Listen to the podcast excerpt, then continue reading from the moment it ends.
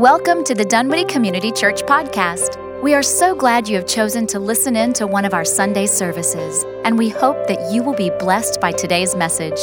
For more information about Dunwoody Community Church, please visit us at dunwoodychurch.org. That's dunwoodychurch.org. Well, welcome back. If you have been uh, reading the various emails that we've sent out of late, Tim told you we're going to step away from our usual service, our usual uh, series that we've been doing on First Corinthians. And for the next several weeks, we're going to be asking the question of what does it look like to be a disciple of Christ? If you've hung out in this church before, I hope you have heard that a lot.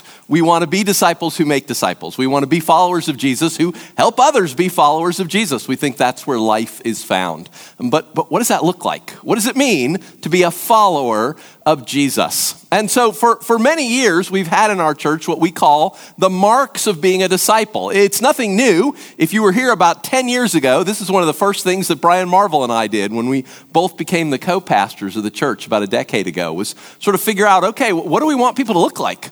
And what are we trying to form in people? What are the things that matter?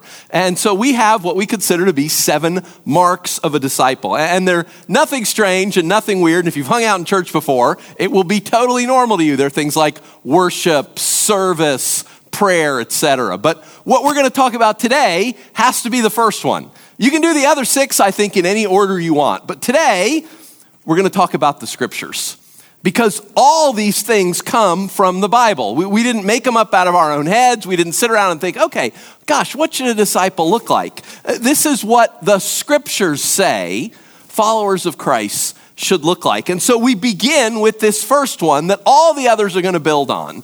Uh, that followers of Christ, disciples, are people who honor God's word. They love the word of God because we call ourselves a Bible believing church, by which we mean this is what we're going to talk about. I'm not going to stand up here every week and tell you what I think. I'm going to stand up here and tell you what, what I think the Bible says, what it means for us to obey the scriptures. And there are a lot of passages that we could use. The scriptures have a lot to say about themselves. The Bible has a lot to say about the Bible. But we are going to look at one of the last passages in Scripture. So if you've got your Bible, turn in it to 2 Timothy chapter 3. If you don't have a Bible and you want to follow along, under the seat in front of you, or one of the seats in front of you, you'll find a Bible. We call them the Pew Bibles, even though there's no pews. Uh, it's on page 826. So if you're looking at one of the Pew Bibles, page 826, 2 Timothy chapter 3. This is the last letter that we have from the Apostle Paul, who wrote about half of what we call the New Testament in terms of size. So he was a very prolific author, and God preserved a lot of what he wrote down. But this is his final letter. It's written in the mid 60s. He's imprisoned by the Emperor Nero in the Roman Empire, and he's going to be shortly executed. And he writes to one of his proteges, a, guy named Timothy, that he had left as the pastor in the city of Ephesus a number of years ago. And these are his final instructions to this disciple, this guy that he has raised up to be a Christian. And as you get into chapter three, Paul begins to say that, you know, life's going to be hard for Christians. Uh, if you know anything about early Christian history, uh, the Roman Empire really didn't care much about Christians up until Nero in the mid 50s. They just sort of treated them like Jews and ignored them. Uh, but Emperor Nero did not like Christians and he went after them. And this is when you start getting things like Christians being thrown to the lions, Christians in the gladiatorial games. And that will continue for hundreds of years. Up until about 300 AD, the empire will not like Christians. And Paul's warning Timothy about this. And so if you look at Second Corinthians chapter 3 and you look down at verse 13, Paul says, Evildoers and impostors will go from bad to worse. The world, Paul says, is bad and it's going to get worse. And here's his command to Timothy. Here's what he tells Timothy to do in light of this world that is getting worse and worse and harder and harder for Christians. So read with me 2 Timothy chapter 3. We're going to read 14 through 17. Paul says to Timothy, "But as for you, continue in what you have learned and have become convinced of, because you know those from whom you learned it." And how from infancy you have known the holy scriptures, which are able to make you wise for salvation through faith in, G- in Christ Jesus. All scripture is God breathed and is useful for teaching, rebuking, correcting, and training in righteousness, so that the servant of God may be thoroughly equipped for every good work. So, Paul's messaging, he only has one command. His message to Timothy, in light of a world that he says it's going to get worse, and indeed, Paul will be dead shortly after this. He will be executed by the emperor. Um, Paul says, Timothy, just keep doing what you're doing. You need to continue. You, you know what to do. You know what is right. You know what is good, Paul says. You just need to continue doing that. You shouldn't look any different in the hard times than you do in the good times. There's no secret sauce, there's no special thing, there's no secret way of life that's going to change this. Just keep doing what you're doing. Keep doing what you know is right, Paul says. And he gives them two reasons. The first reason is you know who you learned it from. Now, we're going to talk about that next week. That's community. People. Who, who's around us? That, that matters. It's part of why we gather here each week. Community matters the people we're around. Paul says, You know who taught you this. It's partially Paul, it's partially Timothy, Timothy's mother and grandmother, it's other people in his life. You know who you learned this from. You know they're trustworthy, Paul says. But we're going to talk today about the second reason Paul gives him why you should keep doing what you know. Why should you keep living this way? He says in verse 15, From infancy, you have known the holy scriptures. Now, if you've hung out in church before, you have definitely heard the word holy. It is all over the Bible. I mean, it, just in the New Testament, which is like a quarter of the Bible, it shows up like over 200 times. And if you're a church geek and you've heard sermons on this before, you've probably heard that the word holy is the word in Paul's language, because he's not writing in English, he's writing in what we call Koine Greek. It's the word hagios.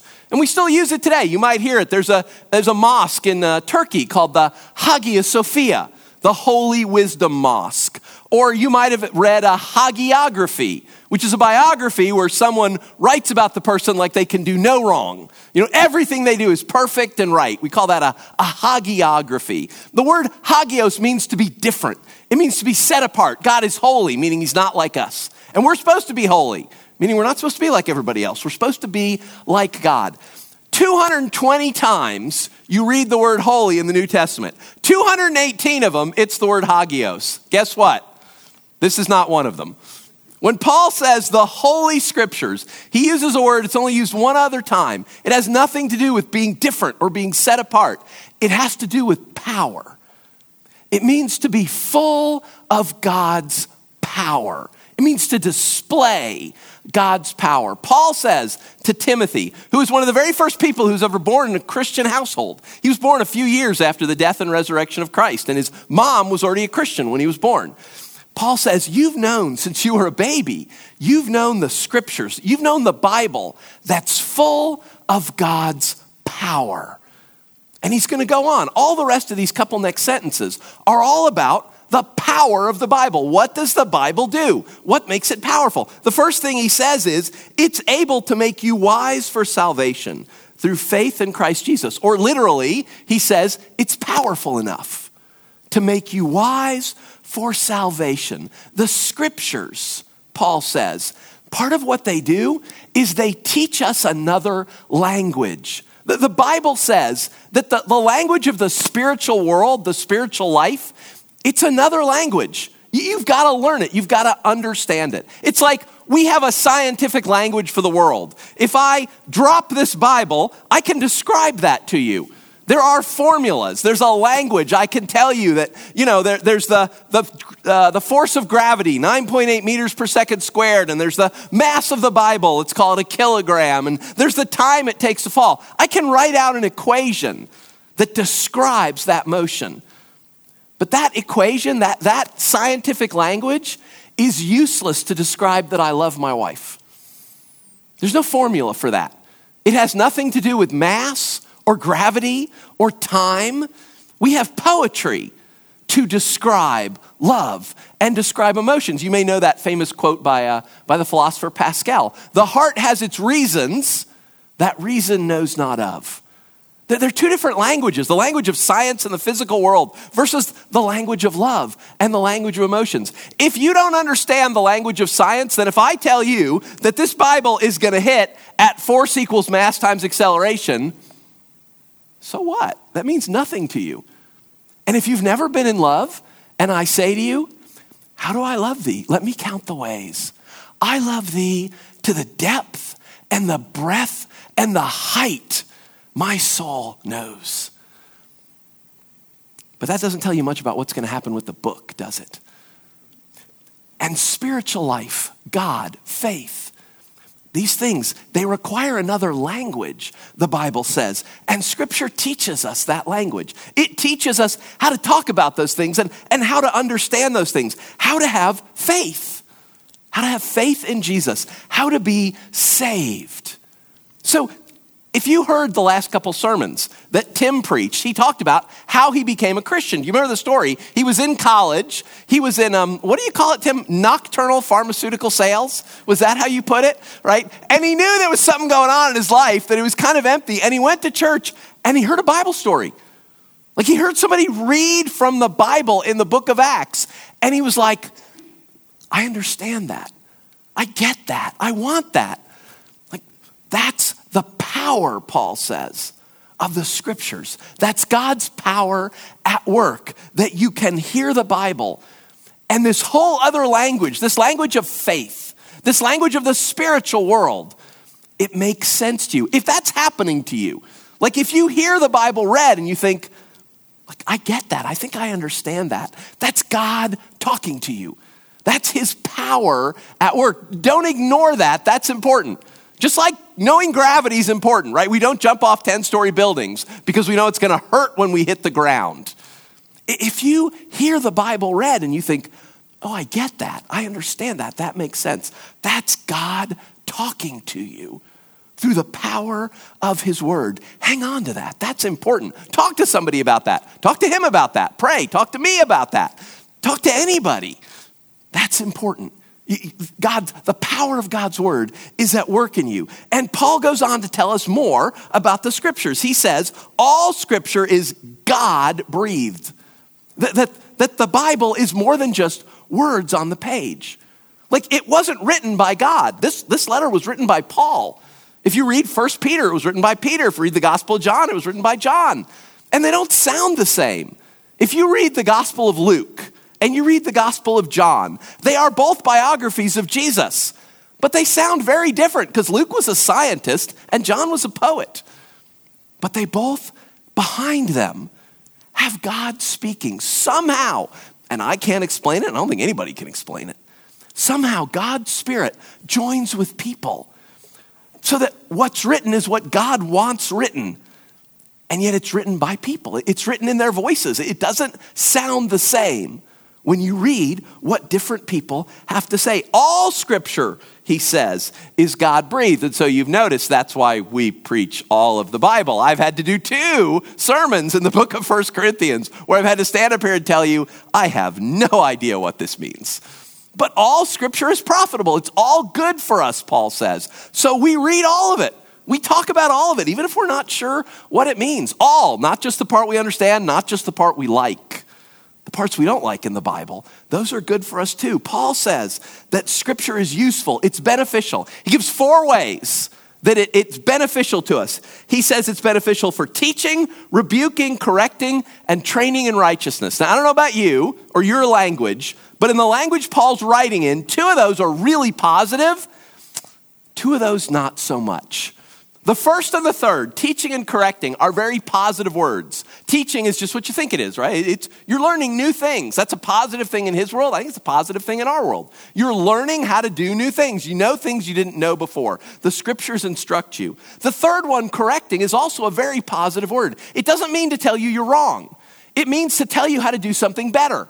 Like, you know, you, you see somebody trying to whisk up uh, egg whites with a plastic spoon, like that isn't going to work. Here, try a whisk. That'll work so much better. Use this. That, that's what this word means. It literally means to stand something up straight again. Something fell, it, it, it's knocked over, it's not right. You pick it and you, you stand it up so it's straight again. Another way it's translated is restore. The Bible teaches us and the Bible restores us. Now, who doesn't want that? Who doesn't want a book that will teach you how to live your life? It will teach you new things, it will explain things to you you didn't know. But it doesn't just tell you for the future, it also can go back and fix things. It, things that you knocked down previously in your life, the Bible can show you how to set them back up again. It can restore you. It can restore your relationships and the other things in your life. I, when I surf the internet, you know, and I'm sure this happens to you too, you get the ads at the bottom of the articles. One of the ones I see frequently is something along the lines of, These five books will change your life. Or, or something along the lines of, you know, this is the only book Steve Jobs ever recommended. Well, I, I don't know if Steve Jobs' book is any good, but, but this one, this one really will change your life. This one really will teach you and it will also restore you. Like, those are great things. But like I said, there's two more, and they're not as positive. the second and the fourth rebuke and train. The word rebuke, I mean, that's not a good word in our world. It's an even worse word in his world. It means to prove you're wrong. It's the word used in a law court of being cross examined and shown that you're wrong, you're lying. I mean, we've all had that experience where we say something, you know, we, we explain something, we put something out there, and then somebody comes around and starts questioning us about it, and they show that we have no idea what we're talking about. They show that we're lying or we're wrong or we don't understand it. That's, that's what this rebuke means. It means the Bible tells us things we don't want to hear. The Bible tells us stuff about ourselves and about our world that we'd rather not hear. Let me read you something else the Bible says about itself. This is from a few pages later in the book of Hebrews. This is Hebrews 4, verse 12. The Word of God is alive and active, sharper than any double edged sword. It penetrates even to dividing soul and spirit, joints and marrow. It judges the thoughts and attitudes of the heart. When you read the Bible, the Bible reads you back. And the Bible tells you things about yourself you're not going to like because it knows. It, it, reads you, it judges your heart because all of us, every day, we're rewriting history in our heads. The book of Jeremiah will say, The heart is deceitful above all else. All of us are going back through our days and our history, and we're rewriting them to make us the hero or to make us the victim, to make things that happened be like, oh, we caused that, or, or oh, no, we didn't cause that. That bad thing, it's, it's not our fault. All of us can see something, have something happen to us, and say, how could they do that? How could they possibly do that? That's terrible. I would never do that. And moments later, we go and we do the exact same thing. And do we say to ourselves, oh, that's terrible. How could I do that? No, of course not. We say something like, oh, well, it's a totally different situation. Or, oh, I, I, I had to. I didn't want to. I had to. They made me do it. We're constantly rewriting our history. Our heart is constantly lying to us. And the Bible tells us nope, that's a lie. You did that. You thought that that was wrong. The scriptures rebuke us. We rewrite things in our head, say, oh, it's not that bad. And we read the scriptures, and the scriptures say, no, no, it is that bad. We rewrite things to say, oh, that's not my fault. And we read the scriptures, and the scriptures say, that's definitely your fault. And sometimes they don't do it really generously. That last word, training in righteousness. For us, the word training comes from the verb to train, to do something over and over again, to practice till you get good. That's not what it means in Paul's language. In Paul's language, the word comes from the word for a child or a slave. To train someone is to treat someone like a child or like your servant. It's just to tell them, do it. You know, everybody's had the experience, either as a kid or a parent. Kid, parent says to the kid, Hey, you need to do this. The kid says, Why? What's the answer?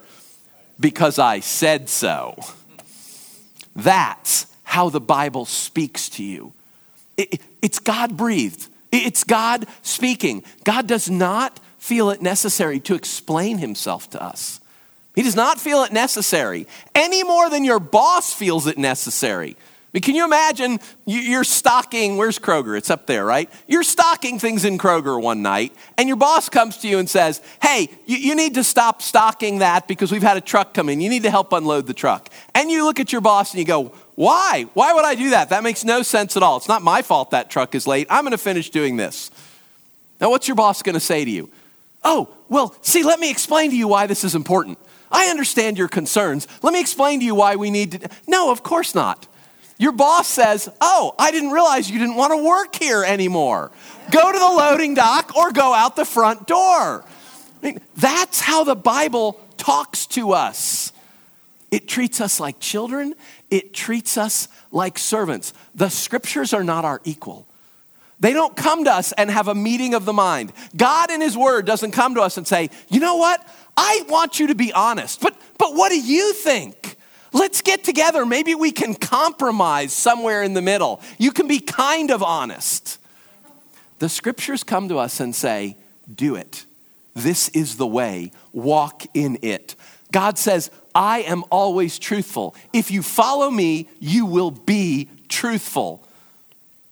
And there's no why, and there's no please, please explain that, and there's no, well, when you've convinced me, I'll go along with that. The scriptures don't treat us like equals, they treat us like children and like servants. They will offer us these incredible benefits if we want them. They will offer to teach us, to explain the world to us, to help us, to restore the things in our past, to set things up straight. But they do it by telling us we're wrong. They do it by treating us like children, like servants and employees. They don't come to us and say, Well, what do you think? They come to us and say, This is the way. Walk in it.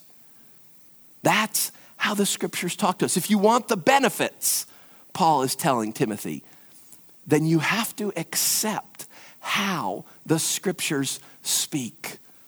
And Paul says one more thing the scriptures will do for us in verse 17 that all these things that happen the, the teaching and the correcting, the rebuking and the, the training, the treating like a child it's also the servant of God may be thoroughly equipped for every good work. Thoroughly equipped isn't strong enough for what he says. He like sta- he uses the word equipped twice. Kind of stacks things on top of himself. It's not good English, so we don't translate it, you know, so you'll be thoroughly equipped to completely equipped for every good work. But that's kind of the thing that he says. And it's the idea of, of bricks. You know, when the, these guys, when they're making things out of bricks and they're, they're shaping bricks, you have to shape each brick to fit the next one. You know, they don't have molds and cement and anything like that. They're, they're taking pieces of rock and chiseling them. And so if one rock sits like this, then you've got to fit the next rock like that. If you fit the next rock straight, there's a huge gap and it's not stable. That's what Paul's talking about here. He says, if you will let them, the scriptures will fit you. That whatever situation you come in, whatever angle it happens to be at, the scriptures will give you exactly what you need. It will fit you perfectly at that angle. So you have what you need for every good work. I mean, think about that.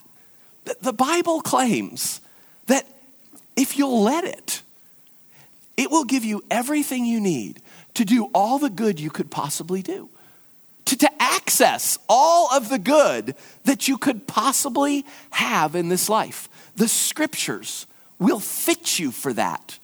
H- however, they have to slot you in. That's what they'll do.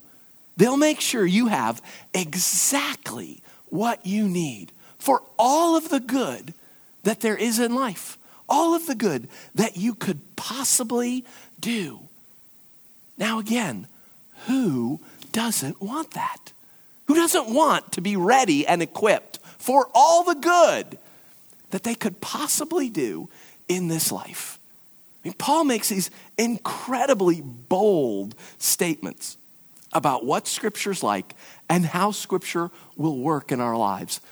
How do you get it?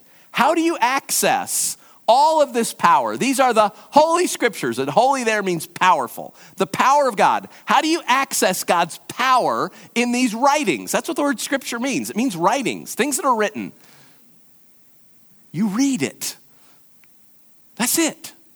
That's the secret. You read it. You put it into your heart and your mind. You let the scriptures come in to your heart and your mind by reading them. And I guarantee you they will change your life. Now, they will do it by telling you things you don't want to hear. They will do it by teaching you things you didn't know you needed. You will read things in the Bible that you think, oh, of course, it's so clear. And you will read things in the Bible that you will think, what?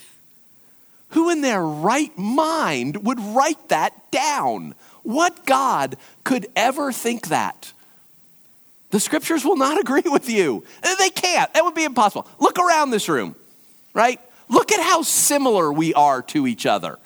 You know, in the vast scheme of humanity, all of the possible ethnic groups, all the possible languages, all the possible cultures, if that's represented by this, we are like here. We all look pretty much the same. We all live in the same place, speak the same language, live in houses and apartments that all look very similar, eat very similar foods. I mean, we are so incredibly similar to one another compared to the wealth of humanity out there. And I guarantee you, there is no one in this room who agrees with you on everything. There's not a single person in this room, narrow as we are, close as we are to each other, in the vast sea of humanity, there is nobody in this room who th- agrees with everything you agree with. Not your spouse, not your best friend, not your parent, nobody. How could God agree with everything you think? If you read the Bible and nothing offends you, and nothing makes you think, what in the world is that talking about? Right? Either you are Jesus and you have amnesia because you obviously wrote this, or you're not reading very well. I have devoted my life to this book. I spent 10 years in a mission dedicated to translating this book. I took my kids to places where the mosquitoes can kill you, and a couple times they almost did because I believe having this book is that important. And what is it I say to you if you've hung out in this church very often? What is it I tell you over and over? What does Tim have a button he can push so you can hear it? Read your Bibles. I have devoted my life to this book. And I read things in it and I think, where did that come from? What God would ever think that is a good idea? The scriptures will offend you they will make you angry. They will tell you things you do not want to hear. And they will change you. They, they will give you the language of faith. They will help you understand yourself and God. They will tell you what your heart is really, really like. You just have to read them so that they can read you. So that God can work that language of faith, that language of the spiritual life back into your life so that you understand it. So, just like force equals mass times acceleration means nothing to you if you don't know what any of those words mean, that this will make sense. That you'll read it and you'll understand it. Okay, when you begin, not so much. You just keep reading. Just keep reading. If you have a way that you presently read scripture regularly in your life, keep doing it. Blessings on you okay? Ignore what I am about to say. If you do not have a way that you regularly read scripture, then on that table in the back by the door, there are these pieces of paper. It says the F260 Bible reading plan, right? It's just a bunch of weeks. Week one, five days. Week two, five days. Week three, five days. It's like two chapters a day. Right? You can start tomorrow. Tomorrow, week one, day one, you'll read Genesis 1 and 2. Tuesday, you'll read Genesis 3 and 4. Wednesday, you'll read Genesis 6 and 7. You won't read Genesis 5. This won't take you through the whole Bible in a year, but it'll take you through most of it. It'll take you through the whole story of the Bible. You will understand all of the scriptures. You'll, you'll understand the connections. You'll, you'll know why. Oh, when it says this here, it's actually talking, it's referencing back to this here, right? Two chapters. Like, that's like a page and a half. It's 10 minutes in your life, it will change everything. Ask anyone you know who is doing this, and I mean this literally. Ask anyone you know who is reading scripture regularly. Have you ever read something in the morning that explained a question you had yesterday? Happens all the time. Have you ever read something in the morning that later in the day something happens and you thought, oh, wait a minute, I, I know what that means. I know what that is. I read that this morning. Happens all the time because the scriptures are full of God's power. They're not just words, it's not just a book. It has God's power in it. That means He can arrange your life around things. He can make sure you read what you need to read to be prepared for what happens. He can make sure you read what you need to read to explain what you didn't know the day before. All you need to do is read it. Folks, of the seven marks, okay, this is the easy one. This is the one that requires so little of you 10 minutes a day, and then you just like, okay, week one, day one, you cross that out, and then you go on about your day. And watch what happens. Seriously, watch what happens as you read a little bit of the Bible every day. Day, even if you think I'm crazy and this is all nonsense, seriously, it's 10 minutes a day. Try it. Take me up on it. See if I'm right. See if you don't start reading things that start explaining your life to you. See if what Hebrews says isn't true. If Scripture starts telling you what's going on in your own heart, oh, that's what I'm doing. I cannot tell you the number of times I have just read things in Scripture and then realized, oh, that's me. I do that. I did that. I'm doing that right now. The Scriptures are powerful. You just need to read them. It's going to get a lot worse over the weeks to come, okay? You're going to have to pray. You're going to have to serve. You might have to be a missionary. I mean, it, it, it's to, it's all going to come down on you soon. But this is the easy week. All you got to do is 10, I mean, if you're a fast reader, five minutes a day, 10 minutes a day, just read it. Take me up on the bet right? Just do the first page. That's 12 weeks. What is that, like the next three months? Just pick it up, try it, see if the scriptures aren't powerful in your life. See if the scriptures don't start talking to you. If you don't start hearing things, if God's Spirit doesn't start nudging you, I guarantee it will happen because I've seen it happen over and over and over again. Paul says the scriptures are full of God's power.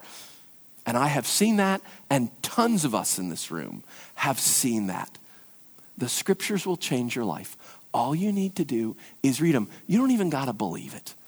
Just try it. Take God up on his offer. He claims in this passage that his scriptures are powerful and that he'll speak to you through them. Try him out. See if he's telling you the truth or not. There's about 50 copies on the back, the back table there. If you go to our website, dunwoodychurch.org, there's a connect item. And if you click on the connect item, underneath that, there's one of the things that says, read with us, read the Bible with us. That has this one, the F 250, and it has a whole bunch of other plans. You can go through the whole Bible in a year. You can go through the whole Bible in two years. You, there's tons of different ways. That's not the issue. The issue isn't how much you read or what the plan is you're using. Just please, I beseech you, read it. Read it and let God speak to you. I'll close with this is one of my favorite stories. Guy, a guy at a conference. He's a Pentecostal prophet. So our tradition is called evangelical. We don't really have prophets. But the Pentecostal tradition of Christianity still has people they call prophets. They speak for God. And I think this guy definitely is a prophet. I think he definitely has the gift of prophecy. And I heard him speak at a conference once about prophecy. And he gets up there and he says, you know, thank you for the warm welcome. I've, I've had so many of you as I, I came in and I've been in the conference hall, I've been talking to people. So many of you have asked me, you know, brother, brother, do you have a word from the Lord for me? Do you have a word of prophecy for us? Has, has God said something to you for us? And then he stops and he pauses, you know, and, and it goes really quiet in the auditorium. And he says, Yes, I have thousands of words from God for you. Read your Bibles. Don't ask me. God will speak to you. Read your Bibles. Amen. Amen. You don't need me to tell you all this. Although I really appreciate that you come and you pay me for this. But you don't need me. You can read it. Please do. Let's pray. Jesus, thank you. Thank you that you've left us your powerful word. Thank you that somehow your spirit and people, you, you, brought them together. That, that these aren't just words on the page. That we read scripture and scripture reads us. That it tells us our motives. It corrects us. It changes us. Thank you. That's really kind of you. You didn't have to do this. You didn't have to leave us with these printed words that anyone can read, that we can translate. Paul said these things in Greek. You spoke your words in Aramaic, but we translate them into all these different languages, and they still have your power. Your power still is in your word. Thank you. That's so kind of you. Lord, I pray for us that we would value the scriptures like you do. That, that we would value them because they are powerful. We would value them because they, they teach and restore us, and we value them because they rebuke us and they treat us like children. That they tell us the truth when we don't want to hear it. They tell us who you are and who we are. Jesus, thank you. I pray for us that, that you would give us determination, that you would give us courage. I know I hear these things and I think, yes, I'm going to do that. And then I go home and I have lunch and I mow the lawn and all these other normal things in life come up and I forget. Jesus, help us not to forget. Help us to remember. Help us to get up tomorrow and read a couple chapters in the Bible. Get up on Tuesday and read a couple more to, to let your word seep into us so that your power is at work in us. Jesus, I pray for your Holy Spirit that you would not let us forget. You, you, would, you would nag us, you would remind us, you would poke us. Oh, yeah, I need to do that. Oh, I haven't read my Bible. Oh, I, I need to read that. Jesus, bring that back up to mind over and over again. You know how fickle we are. You know how hard it is for us to be steadfast. You know how easy it is for us to forget. Lord, be gracious to us. Help us to read for your powerful word to teach us the language of faith, to teach us how to understand. I, I, pray for anybody in here that is listening to this and thinking, oh, yeah, I, I get that. That makes sense. What he read makes sense. I pray, Jesus, that, that you would be speaking to them, that, that you would guide them to other folks to talk to, that you would be at work in us for our good because you love us. That's one of the things this book tells us over and over and over and over again. That you love us. You love us more than your very life. Just like what we sang, it was our sin that held you there. It wasn't ropes and it wasn't nails that held you to a cross. It was your love for us. And the scriptures say that you did that with joy. You scorned the shame of the cross because it meant that we could be with you. Thank you. Lord, let your word change us, that we truly are disciples. We truly do look like you. We ask it in your name, Jesus. We ask everything in your name. You are our God. We pray in the name of Jesus. Amen.